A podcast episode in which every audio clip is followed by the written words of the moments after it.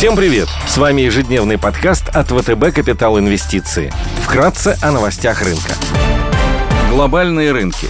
Внешний фон с утра умеренно негативный на опасениях, связанных с эффективностью вакцин против нового штамма омикрон и введением рядом стран дополнительных ограничений на въезд. Фьючерсы на S&P 500 в небольшом минусе, минус 0,3%. Евростокс теряет 0,1%, развивающиеся рынки снижаются на 0,2%. Азиатские рынки торгуются разнонаправленно. Японский Никкей в плюсе на 0,4%. Индекс голубых фишек Китая CSI 300 и гонконгский Hang Seng торгуются в красной зоне. Баррель бренд стоит 73 доллара 70 центов. Золото торгуется по 1790 долларов за унцию, доходность по десятилетним гособлигациям США на уровне полутора процентов. Сегодня выйдут данные по деловой активности в промышленности Китая, будет опубликован индекс потребительского доверия от Conference Board США, выйдет статистика по потребительской инфляции в еврозоне, в Германии будут опубликованы данные по уровню безработицы, стартует форум «Россия зовет». Корпоративные новости. После закрытия торгов вступят в силу результаты полугодового пересмотра индексов MSCI. Татнефть проведет телеконференцию по результатам третьего квартала 2021 года. Корпоративную отчетность сегодня представят Salesforce.com, HP, EasyJet.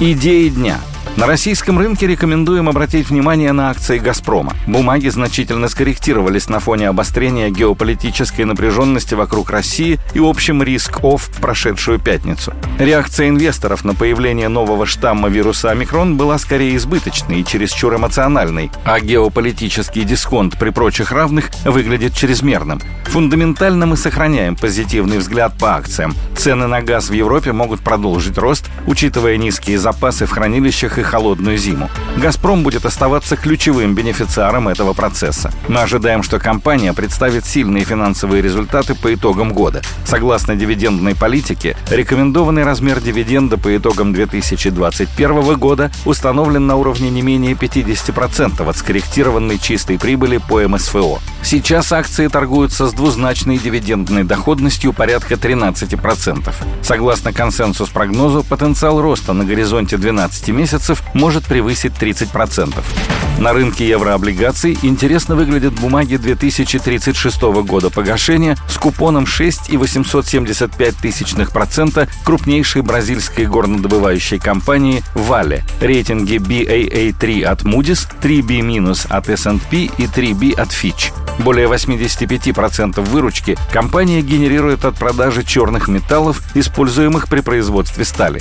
Компания также является крупным производителем базовых металлов, никеля и меди. Негативная динамика евробандов Валя была во многом обусловлена сложной внутриполитической ситуацией в Бразилии накануне президентских выборов и слабым спросом на сталь со стороны Китая, на который приходится почти 60% всей выручки. На наш взгляд, текущие уровни могут стать хорошей точкой для формирования позиций. Вали, являясь одним из мировых лидеров по добыче железной руды, обладает самой низкой себестоимостью в своем секторе. Это позволяет компании сохранять высокую рентабельность и генерировать стабильный денежный поток. Кроме того, добываемая руда характеризуется высокой концентрацией железа, что позволяет получать существенную рыночную премию.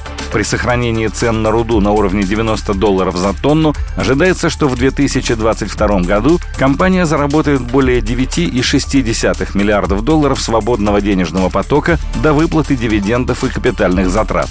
У Вали низкая долговая нагрузка. По состоянию на 30 сентября 2021 года коэффициент чистый долг на EBITDA составил всего 0,2x. Даже с учетом значительных выплат в виде дивидендов и байбеков, ожидается, что леверидж Вали на горизонте двух лет не превысит 0,5x. Стоит отметить, что у компании есть дополнительные обязательства, не отраженные в сумме долга. В результате прорыва дамбы в 2019 году в Брумандиньо на Вале был наложен штраф в размере 7 миллиардов долларов.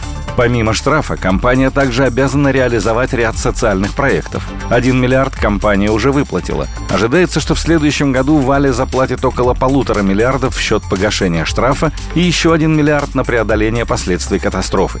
В целом у компании комфортный профиль погашения долга и достаточный уровень ликвидности. Пик погашений приходится на 2030 год и более поздние периоды, а денежных средств на балансе достаточно для единовременного погашения 70% всего долга компании. Бумаги торгуются под 4,3%, потенциальная доходность облигаций на горизонте 12 месяцев может превысить 10%.